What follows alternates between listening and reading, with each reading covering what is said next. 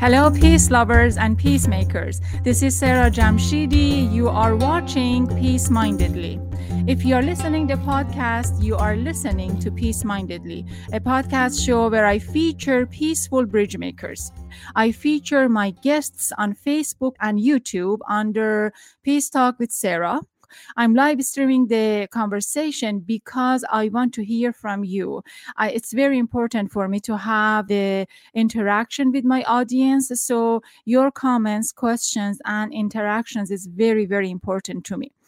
I have my assistant producer and one of the editors for Golden News, Matin, Matin Rokhsefat. So I mm. have a very special and good news for you. Matin defended her PhD in Islamic Studies just recently from Toronto University, and she's officially Dr. Rokhsefat. Salam, Matin Jan. Salam Sarajan. Thank you so much for of that. Of course, of course.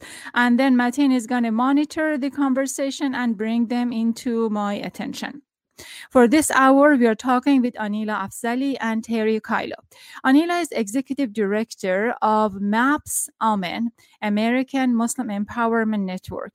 She is a Harvard Law School graduate. She left her legal career to serve as an interfaith justice and advocate. She serves in many, many leadership positions in Washington state, including a board member of the Faith Action Network and Washington Immigrant Solidarity Network. Aneelah had received many awards for her work and leadership positions, including American Muslim of the Year from CAIR, Council on American Islamic Relations, and Rising Brand Star from Adweek. Terry Kyllo is a Lutheran pastor. He's executive director for Paths to Understanding, Bridging Bias and Building Unity. Terry is the founder of Neighbors in Faith. He established a nonprofit organization to address Islamophobia. Terry has learned that when we forget how to recognize other humans, we lose parts of our own humanity. When I was reading and preparing myself for this show and came across um, many of the amazing statements that Terry has made, his work and how he conducts his own own uh, professional leadership in different positions reminded me of a very dear line in Saadi's uh, poem. Saadi is a Persian poet, and this line is basically has been picked up with many scholars, many philosophers, and in fact has been carved out in a United Nations entrance door. So the line is I'm going to say it in Farsi and then I'm going to translate it in English. It says, بنی آدم اعضای یکدیگرند که در آفرینش ز یک گوهرند چه عضوی به درد آورد روزگار دیگر عضوها را نماند قرار The humans are parts of one body created from one spirit If one part is in pain, the rest of the body is ill. And in fact, we are going to talk about how we can heal or perhaps uh, take steps towards healing of the body that it's has has been ached in the United States after George Floyd's killing. Terry's leadership has been recognized by Faith Action Network, the Muslim Association of Puget Sound, and Lutheran School of Theology. Here I'm welcoming Aneelah and Terry. Hello, hello. Hello, Sarah. Thank you for having us.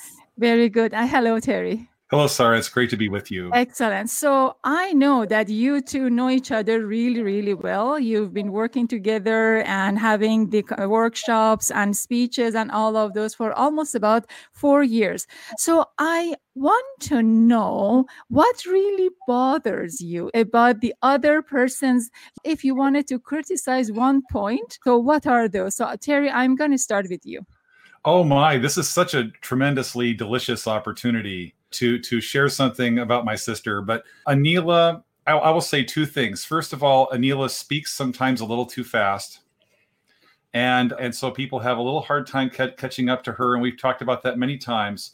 But but the other issue for Aneelah that is simply that she works too hard and sometimes she doesn't sleep enough and so has to eat drink a lot of coffee so every time we have an event i and i get there first i have to make sure that there's coffee available for aneelah But those are that's as far as I can go. I mean, that's it right there. Okay, okay, excellent. Th- that's it. That's all you can tell about Aneelah. that is it. You know, she she also has a a real capacity for self critique. She she really can critique herself very hard sometimes, uh, but that also drives her to learn. Yes. And um and and and there have been times when she has shared with me some things that I need to change. Uh, but that didn't bother me because it was always spoken in love. Okay, Aneelah, what are those things that you've told Terry that he needs to improve? well, the, the, the, great thing is about uh, working with um, with my dear brother Reverend Terry is that we always learn from each other. So doing these, uh, we're both very hard on ourselves. So we're constantly asking after every talk we give, after every event we do, we're like, did, you know, there, th- was that okay? And, and we both have this self critique aspect of it where we're always like, uh, I wish I said this or I didn't do this right or, or that. So uh, we, we bounce off on each other in that way. And sometimes it's helpful because we are able to come up with, uh, you know, appropriate suggestions for the future to improve.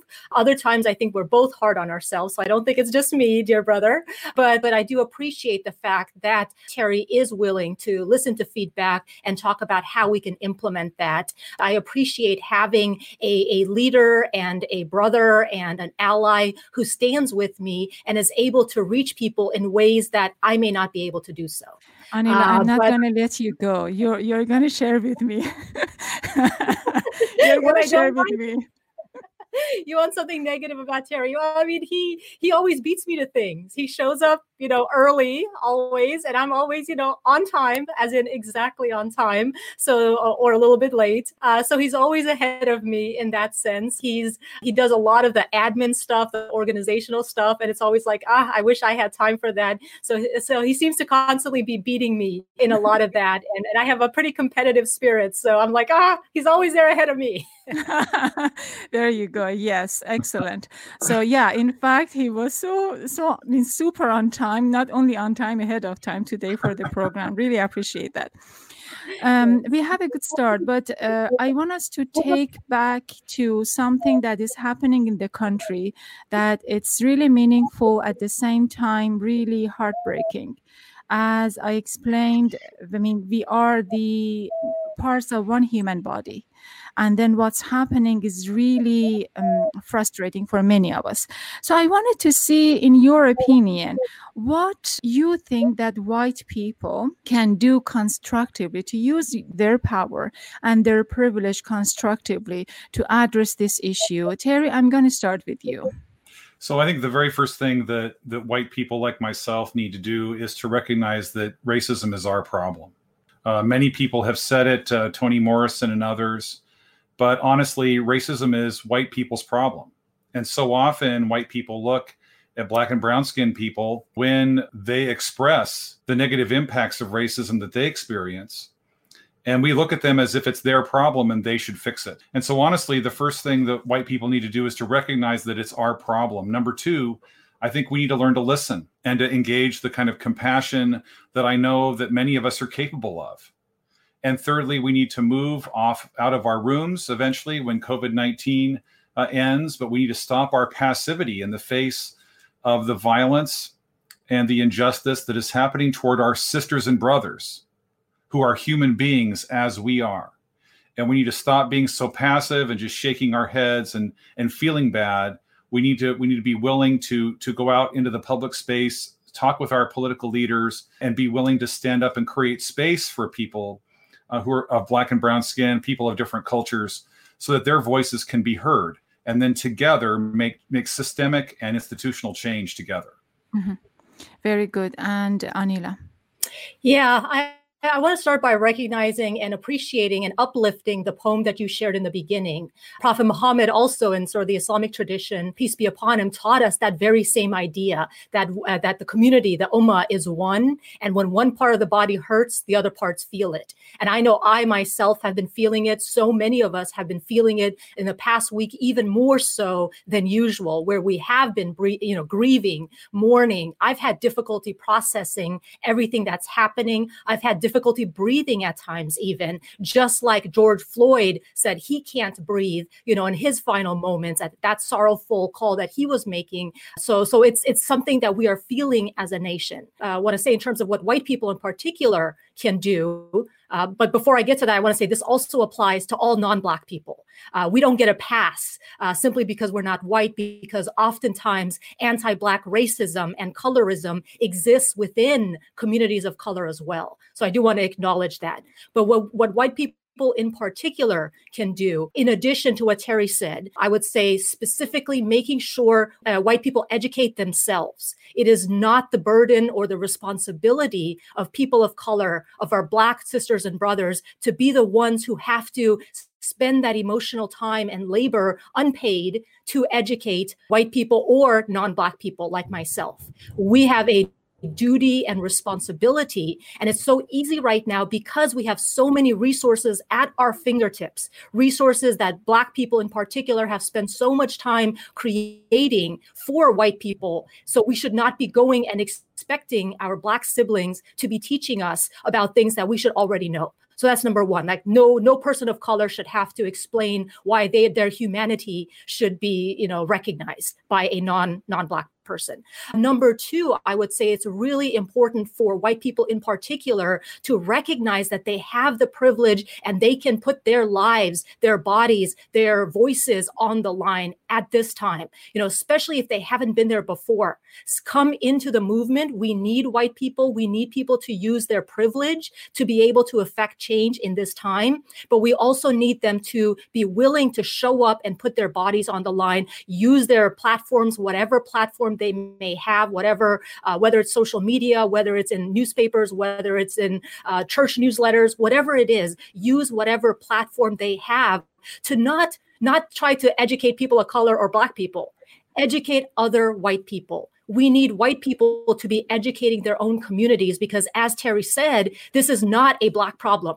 Racism is not a person of color problem necessarily. It is a white person problem it, and and acknowledging the white supremacy behind that and being willing and able to use the language around white supremacy christian supremacy that we're also seeing and other forms of privilege and supremacy and calling them out as sins because yes. that is what they as sins as diseases of the heart so whether or not we want recognize it, it is it is power, it is privilege that white people have, and one of the frustrations over from the black community is as aneelah said don't don't teach us. Just be part of this. So what are the tangible like one two three you just mentioned but i want us to give us like three actions that you think white people need to take and probably three actions of understanding that the people of color need to uh, incorporate to receive those those help. Terry i go with terry and then uh, after after that aneelah. Okay so so first of all i mean this is a, a, a very complicated subject. So first we have to recognize that that as so as a person as a white person as i began to recognize and to be an ally for the american muslim community um, you have to be prepared as a white person to receive a lot of negative feedback. Uh, some of it from your family, some of it from your friends, um, perhaps even from your faith community. And you have to be willing to engage that. But we need to see that negative that negative feedback you're going to get, that conflict, as an opportunity. And so when people in my family or people in, in my friendship groups would say, Hey, Terry, I'm not sure about what you're doing, it was an opportunity for me to say to them why it mattered to me and why standing with American Muslims reflected my deepest values and reflected the deepest values of, of the Abrahamic traditions and specifically Christianity, of which I am part. So we have to see conflict as an opportunity.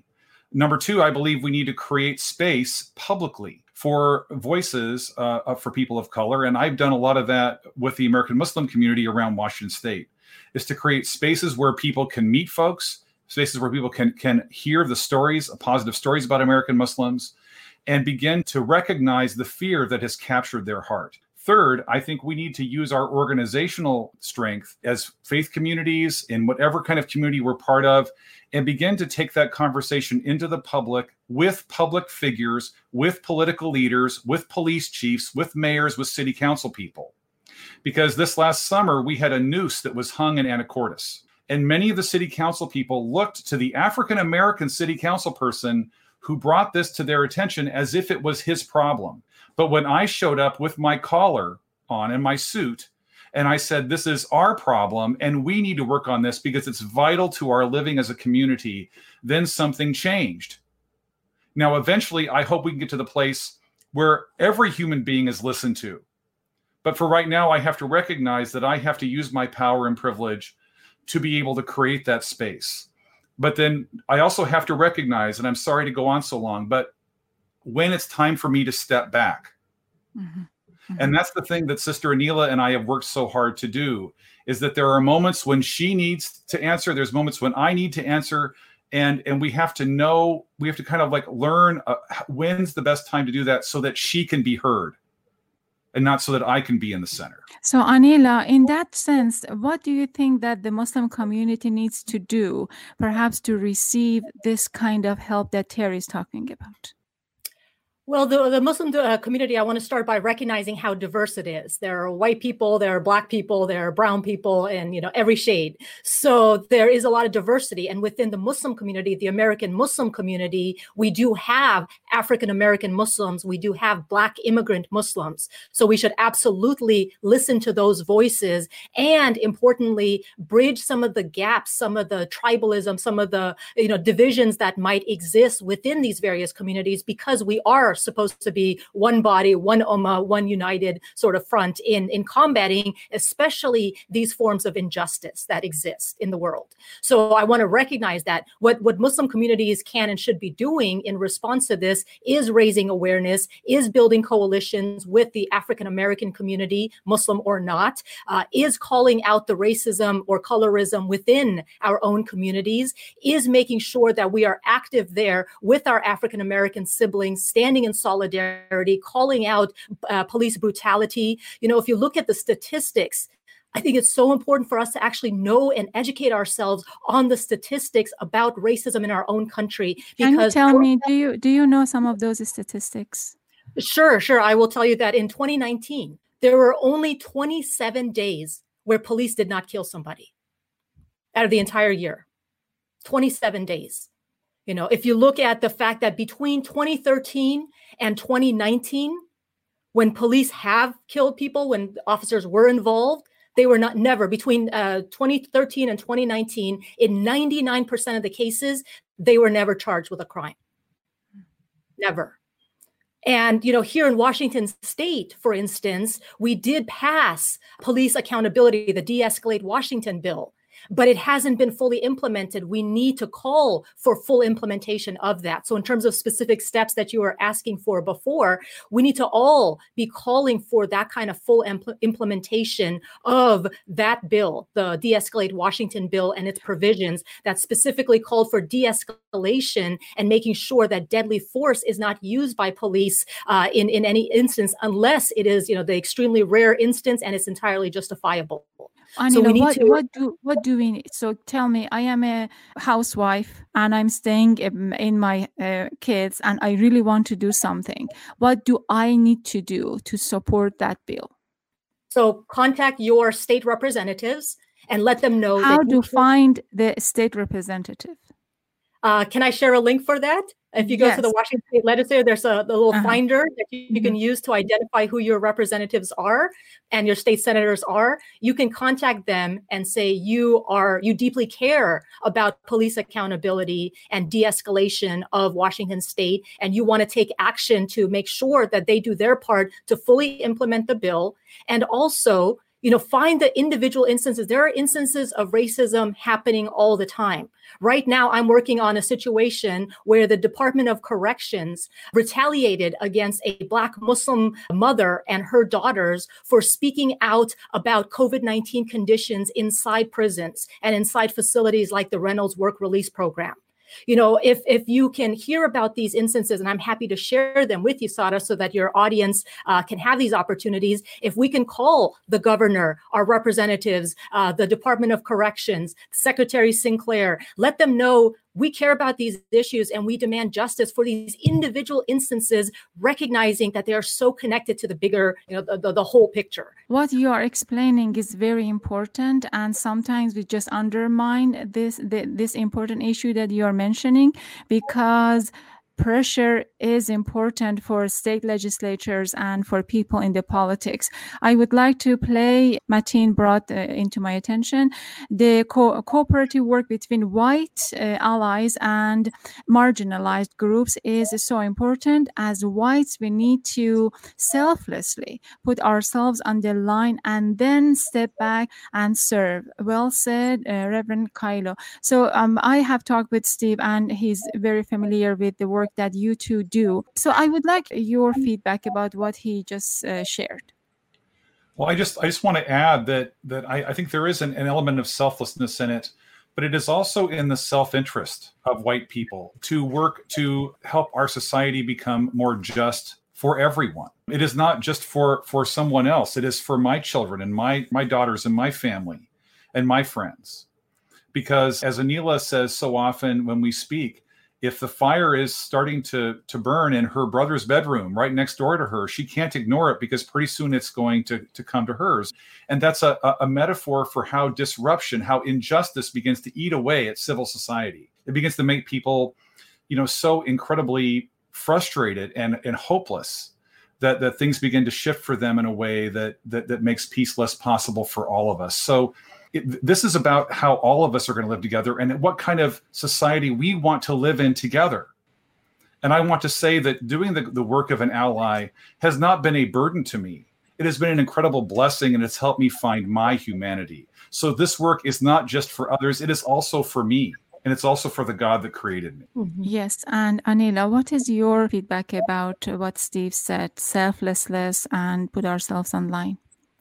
I, I, appreciate Steve's comments and, and the work that he has done. And absolutely, I think we need to do that. I need to, I think if we understood history, uh, there's there's often a lack that many of us have about our own history of uh, as a country. But if we understood history, we would know that every time we've seen sort of actual progress, it's been because there have been these multiracial coalitions of white people, black people, brown people coming together and creating change. In fact, in the 1800s, you know, with with the ending of slavery, uh, we had that coalition of people coming together to end that, and we had many positive bills that were passed. And in fact, there was even talk at that time of Frederick Douglass, a black man, becoming president because of that coalition of white people and black people coming together and standing for justice. But there's always that backlash from people who don't want that, who want us separated and divided. So there was a backlash, and the backlash, part of the backlash was the creation of the KKK.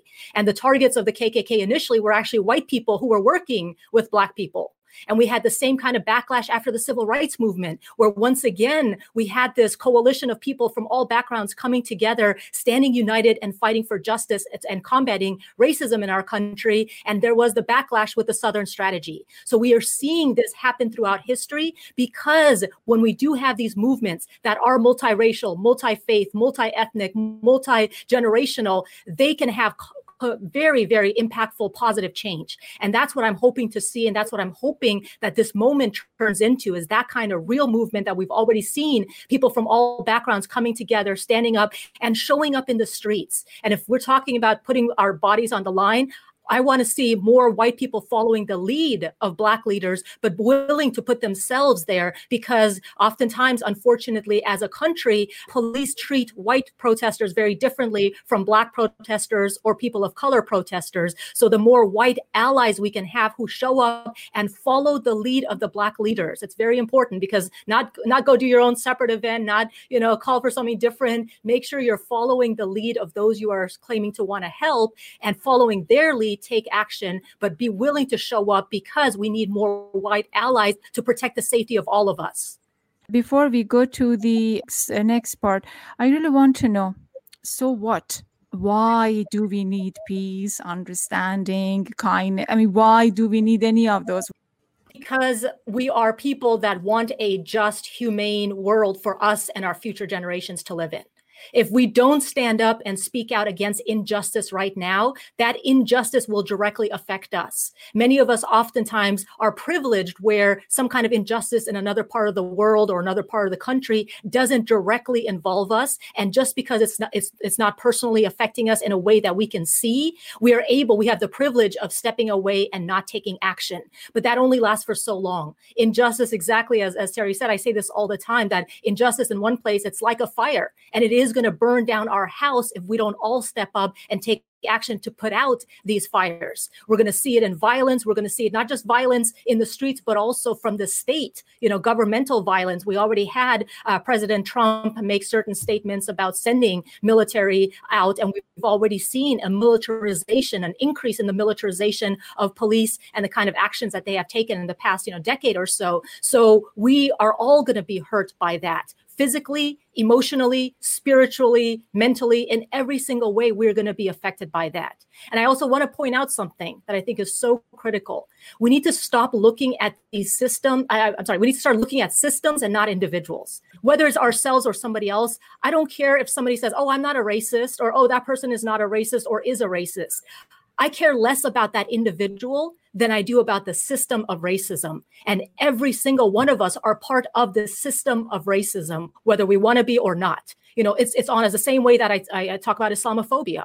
Uh, it, it affects all of us. We are in this system where it is built into or as part of the system. So we're all participating in some way. The question is, are we recognizing that and are we taking action to step up as an anti-racist? You know what are we doing how are we acting as an anti-racist not just oh i'm not a racist I'm tired of having that conversation. Let's talk about creating real systemic change and use this crisis as a opportunity to be able to create that kind of change that we all want to see. Not only here, but also in, in India. Oyves Aslam says glad things of peace and unity from India. So Terry, why the heck do we need to have peace, compassion, and kindness? Well, so for, as a from the perspective of a person of faith and a faith leader, you know, one theologian has said that the whole purpose of the Abrahamic tradition is to help human beings understand what it takes for humans and human community and for the earth to thrive. So that the point of the whole thing is to help life happen. And I know as a person growing up, if I had a chaotic household and I didn't have enough food to eat, and if I didn't have an education, and if if, if my if my neighborhood was violent, I, I would not have been able to thrive. So really, this is uh, this conversation about peace is about how we help ourselves, our neighbors, our neighborhoods, and the whole earth to be able to live, to be able to thrive together. And that is so important. It's worth risking for because that's what I believe love is. Love is about risking ourselves so that we and our neighbors and the earth can be what God intends it to be. And and so it's just it's all about how we protect life, the life that the, that the creator has given us. This planet is perhaps one of the only or few planets in the in the universe that has life. That is worth risking to protect and to enhance. Exactly. Oyves Aslam also agrees with you to, to, protect the humanity. Please stay with me. You are watching to Peace Mindedly, a podcast show I feature peaceful bridge makers. There is a chance that you are listening to the program as well. In this case, I have to tell you that we are live streaming our conversation here on Facebook and on YouTube. So when you hear me reading comments or uh, reading questions other than mine, it's because of this live uh, interaction that I have with the viewers and audience here on the program. For our next episode, I'm talking to three wise moms who wrote a book to their daughters. They really wanted to tell them stories of life and wisdom indirectly. They decided to put them in a book. Aisha Juman, Connie Cooper Shepherd, Natalie Thompson will talk to me about their book. Like myself, they have one thing in common all have one daughter. I'm sure I'm going to learn a great deal from these three wise moms. After that i am for, for the next week i'm talking with rebecca johnson. Dr johnson is a peace activist in nuclear disarmament. We are going to discuss ways in which we could secure the world through diplomacy and not th- through the armed conflict. I'm really looking forward to the discussion because iran's nuclear program and nuclear um, disarmament is something that uh, i care deeply about can find this program and uh, other interviews on Peace Mindedly podcast. We are available on Apple Podcasts and iTunes, Google Podcasts and Google Play, iHeartRadio, and on many other podcast platforms. I think in total it's about eight podcast platforms that we send out uh, this program. So when you go there, please do subscribe. We want your your support. For this hour, I'm talking with Aneelah Afzali and Terry Kyllo. Aneelah is the executive director of the American Muslim Empowerment Network uh, at the uh, Muslim Association of Puget Sound. She serves as a governing board member of the Faith Action Network. Aneelah is selected as one of the most influential people by Seattle Magazine. She is awarded many times for her work and leadership stance. Terry Kyllo is a pastor and author of two books. Being Human, the image of the serving God, and apprenticeship, embracing life and practicing humanity in the way of Jesus. Terry is recipient of Faith Action Network Interfaith Leadership Award in 2016. Terry and Aneelah work together to empower the sense of humanity we all have within us. They are using religion to achieve that goal. And I am wondering why do we need religion? What about people who are not believing God or they are just, you know, just put the god into some some place and do not want to do anything with god. So why religion? I mean can't people with no religion be also fighting for peace and justice? Uh, aneelah uh, absolutely. You don't need religion to be taking action right now. People of faith and those without faith can and should be coming together to take action as human beings, as people of ethical and moral value, and as we were talking about before, for our own self-interest, protecting and preserving ourselves and our future generations. So there's there's no faith or religious requirement per se for people to be involved in these issues. At the same time, for people who do come from a faith background, I think it is our faith oftentimes that drives us to do what we are doing. So for me, I know as a Muslim who had a spiritual transformation and came back to the religion, the more I've learned about Islam, the more absolutely clear and firm I am in my understanding that Islam commands us. So the Quran says this very clearly you are commanded to stand for justice, stand firmly for justice, even if it's against yourself. We have all of these teachings about love and compassion and mercy and being involved in the community and bringing benefit to society. And my faith, at least, gives me that extra strength and that extra ability to have the patience, the love, and compassion despite many of the injustices I may see. And it gives me purpose to actually take action in response to these injustices. Taking action. Taking action. So people are asking, what action? Tell me about actions. And I'm going to go to Terry. Yeah, so MAPS AMEN, the organization that I run, is actually going to be issuing an action call later today. So that'll have a complete set of action steps that people can take. But some of them specifically, in addition to the self education that we talked about, in addition to uh, reading books like uh, from uh, Ibram Kendi about how to be an anti racist and learning from the resources out there, I would say specifically what what folks can do on this issue of police accountability and racism uh, specifically. Uh, tomorrow morning at 8:15, there is a press conference talking about the Seattle Police Department and the excessive use of force and the consent decree that exists there. So people can watch that press conference and learn and hear from the voices of those most impacted. Number two, there's a press conference Thursday morning at 10:30 a.m. again in the Seattle area that is going to be talking specifically about the case I mentioned before with the Department of Corrections and the Reynolds Six, the six individuals who were retaliated against in a way that we're seeing anti Black racism, Islamophobia, xenophobia all come together. Uh, number three, folks can make sure that they are holding our police and our mayors accountable for the response to peaceful protesters. And they can show up in solidarity if they feel comfortable. Uh, I, I, you know, I recognize we are in a global pandemic, so I understand if people need need to stay home, and that's okay. That's appropriate as well. There are other ways they can take action even from their homes. They can share live streams of what is happening. They can help make sure that the message of the peaceful protesters is what is actually heard instead of the distraction that we're often seeing with some forms of media, which turned, uh, you know, to some individuals who are distractors or infiltrators or you know people who are agitators or opportunists. Rather than looking and focusing at them and and you know rushing to judgment about them let's focus on the actual justice issues that are at stake here and raise awareness and keep the focus firmly on that. You do not to be religious exactly you do not need to be religious to do any of those things yes Terry. So Liz is saying thank you for asking about non-religious activists. So what I mean, so what? I mean, someone who doesn't believe in God can can she be or he be a an activist or peace activist and peace lover? So with with my organization Paths to Understanding, we're using the term instead of religion um, or faith tradition, we're using the term wisdom tradition, and we explicitly include atheists and agnosticism and humanists in the definition of what a wisdom community or wisdom tradition is. And so and so we we honor and respect the questions and the ethical uh, deliberation that takes place in those communities and I think have a lot in common with all with all other wisdom traditions in the world.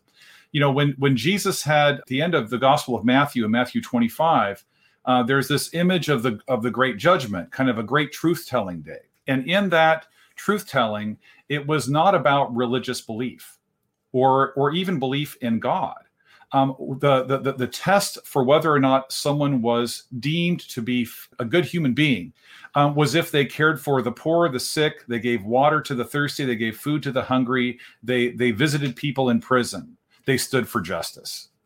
I do want to say, though, in Western society, we have a lot of scapegoating that happens very lazily of people of wisdom traditions. And there are some good reasons for, for critique of wisdom traditions. Don't get me wrong. The, the, the whole uh, doctrine of discovery uh, that said that it was okay for Christian nations to kill, maim, and destroy people of color and to take their lands is a lot of the reason why we're here today. But it is also true that people of religious conviction, because they loved a God who had created everyone, were able to recognize other people as human and who went out of their way consistently. And there are many people of religious faith today who go out of their way to, to recognize uh, the humanity of other people and to work for the common good. But I, I just want to say it's really important to recognize that there are important contributions of atheists and agnostics to this conversation and but and we don't have to judge ourselves or exclude anybody on the basis of those differences yes so liz is saying wisdom tradition is so loving thank you. So uh, here is uh, here is my question. I i covered politics forever. I know um, politicians and everything. So in in in the white house uh, what happened? Okay can you hear me fine? Yes there is an echo and i don't know where this came from. Okay so hold on a second. I don't know. So anyway so i'm just going to do my best. Sorry. So in the white house there is about uh, 900 to 1000 people like appointees to the president. And these people are available on 24 7 and some of them are experts and people who understand particular issues and understand things very deep and uh, have, have a knowledge and then I'm asking, let's say that you two are one of those two appointees and have been summoned to the White House, and you are going to give your advice and comments to the president of what to do and how to handle this uh, crisis. Well, I would I would say to the president that um, that in the Gospel of John it says the light shines in the darkness the light shines where there's gloom, where there's an absence of absence of light. And that I would encourage the president to go and meet with uh, George Floyd's family in the place where George, George Floyd uh, died, and that the president should kneel down at that spot for a moment of national prayer. Because when, if, if we had a president right now, Mr. President, if you would sit down and kneel down with that family and lead all of us in grief for his death and for the murder that has happened to so many African Americans and to other people of color at the hands of people who were called to serve and protect them, that all this violence would stop and that people would be able to recognize that their grief and their pain and their humanity has been recognized. Mr. President, you have to go to Minnesota. You have to go to that spot and you need to kneel down and you need to listen to that family. You need to honor everyone's grief and pain. And then you need, together with people of color, with with, with smart legal act legal uh, scholars around the country, with public activists, sit down and chart a new course for public policing in this nation. And if you do that today, Mr. President, our nation will begin a journey toward peace.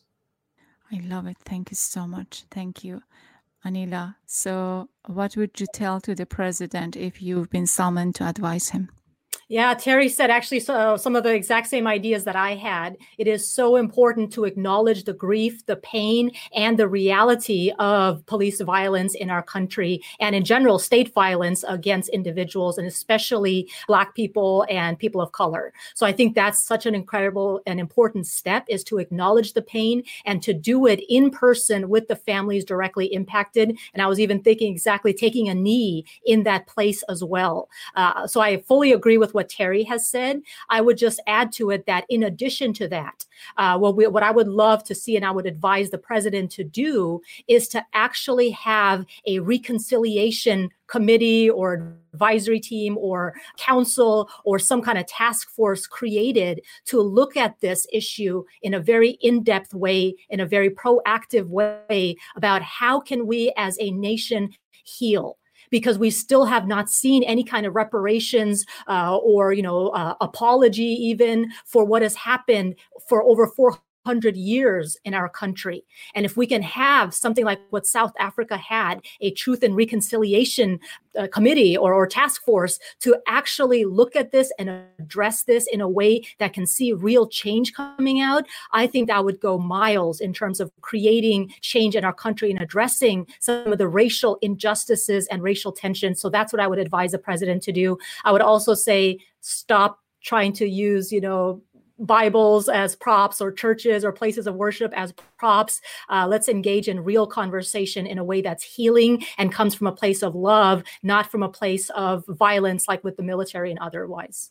At the end of the program, I ask my guests to close the program with something meaningful mm-hmm. about peace, about kindness, about compassion. And I wanted to see if you could please share a prayer statement or something that you think we should take with, with us after the program. So I'm just opening. Who would like to take this first? Go, Terry. So I, I just want to state from, as I've often said at public gatherings, that that the whole point of their the idea of that there's one creator is is to help us recognize other people as human. And that the key value of the abrahamic tradition in fact the key value of god in that tradition is that the deepest meaning of our life is to be a blessing to all the nations and peoples and cultures of the world. It is okay to have a tradition. It is okay to have a community. But when the values of that community are just simply us versus them. No matter how many songs you sing, no matter how many prayers you you offer, it, we really are betraying the, the core values of God, the one who helps us to see all people as human. When we fail to act in ways that honor the humanity of people of different traditions or races or religions. And I would just offer this prayer slightly modified, actually, uh, the prayer of St. Francis, Lord, make me an instrument of your peace. Where there is hatred, let me bring love. Where there is offense, let me bring pardon. Where there is discord, let me bring union. Where there is error, let me bring truth. Where there is doubt, let me bring faith. Where there is despair, let me bring hope. Where there is passivity, let me model action. Where there is gloom, let me bring your light.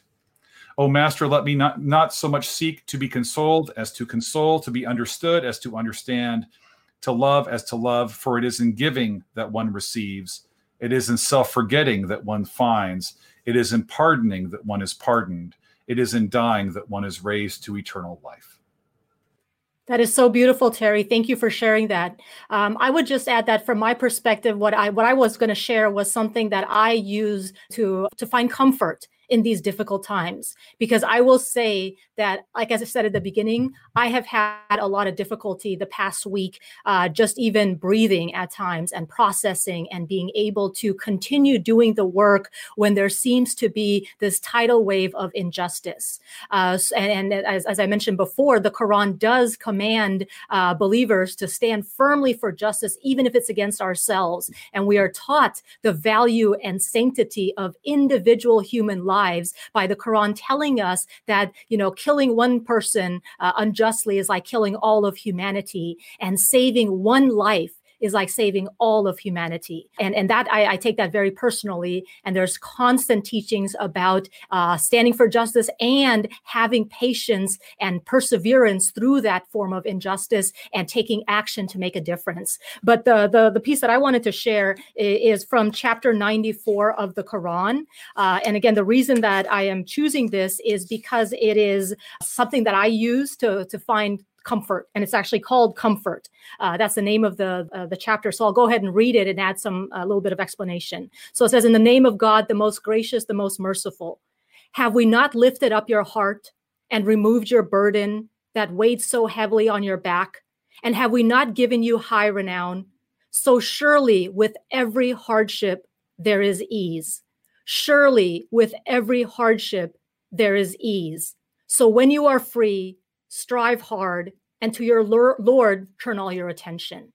And the reason I chose that is because this idea that even with these difficult times, even with the difficulties, the struggles that we constantly face in life, there is ease. And the ease that I find is, is in the solidarity we are seeing, in the humanity coming together and challenging injustice, in the support that we are giving to each other, community stepping up and helping each other. I get to see and experience that kind, those manifestations of love and kindness and compassion and solidarity on the front lines on a regular basis. So that is the ease that comes even with the hardship. That yes, times can be hard. Yes, times can be difficult, and we are going to face those struggles. But at the end of the day, we have the capacity to step up and do something and help each other. We might not be able to change the whole system overnight or even in our lifetime, but the little bit that we do helps move things forward for our future. The little bit that we do, coupled with the little bit that you do and you do and you do, people from all faith backgrounds, all uh, you know, racial backgrounds, genders, sexual orientation, any of that stuff. If we can all come together and do our little part, we can have a different world. Inshallah. Stay with me, Aneelah. You are watching and you are listening to Peace Mindedly, a podcast show featuring peaceful bridge makers. You can find Reverend Terry Kyllo's book on Amazon and please visit his website, Path to Understanding, Bridging Bias, and Building Unity. Aneelah Afzali is available everywhere in Washington where there is a talk about peace and reaching out to people kindly. Her website is mapsredmond.org slash amen, A-M-E-N. I post the, the site and everything on, on Facebook and also on Goldtune. Goldtune is a website I manage with a group of international foreign correspondents. This podcast program goes under uh, goldtune.com. Thank you so much, everyone, to stay with me and for this program. I just wanted to open up if there is any last thoughts that you would like to share with us. Well, first of all, Sarah, I'm just so thankful to be on the show with you today. And anytime I can be on a conversation with Aneelah, I'm always I'm always so pleased. And so many of the names uh, of the of the listeners are, are known to me, and I, I, love them all.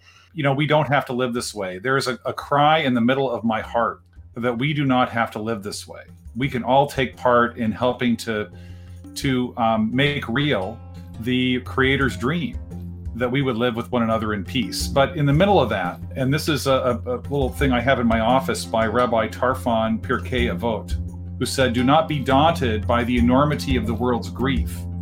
You are not obligated to complete the work, neither are you free to abandon it. Mhm. And so for me, trust is being willing to risk, you know, in this context, my life and, and my time and my effort and even and even my body um, to to live out the, the creator's dream and to make a small contribution to it. Excellent. We have a few minutes to go. Aneelah, is there anything you would like to share the last minute? Yeah, I also want to say thank you so very much, Sara, for having us, Matin, for your work in this, uh, and of course, my dear brother Terry. It's always an honor to get to stand with him and with others who are active in this space, really standing for justice and doing our part. Uh, I also want to sort of uplift or recognize there is a Poor People's Campaign, which is following in the tradition of Martin Luther King and the civil rights movement. Uh, and I think that's an excellent opportunity or way. Uh, it is led by Reverend William Barber. So if folks can also follow the Poor People's Campaign, that will give additional opportunities and ways for people to take action uh, uh, following sort of the lead of some of those great faith leaders. Yes, very good. Very well said. Zahra Islami says congratulations to Matin. And Thank also you. Steve says congratulations to Matin. Thank you so, So, much. yes, Matin helped me out to put the program together. I'm sure that as an Islamic scholar and also as a scholar, she has a lot to share. I wonder if she w- you would like to share anything here or you prefer that I do a specific program with you later on. It's all up to you, Uh, no, I'm just happy to be part of this uh, discussion, and I love listening to uh, Terry and Aneelah. And I think everyone has a responsibility these days. I mean, everyone has access to social media, and uh, it would be great for people to. I mean, I'm trying to do my, my small part of trying to propagate information about what's happening and about resources and things we can do. And uh, Aneelah has posted some resources and, and information that we will later put on the our Facebook and in the comment section. So thank you. Yes, thank you so much. Well said. I really appreciate for ev- everyone to be here. Khuda Hafiz. Khuda Hafiz. Bye. Thank you. Mhm.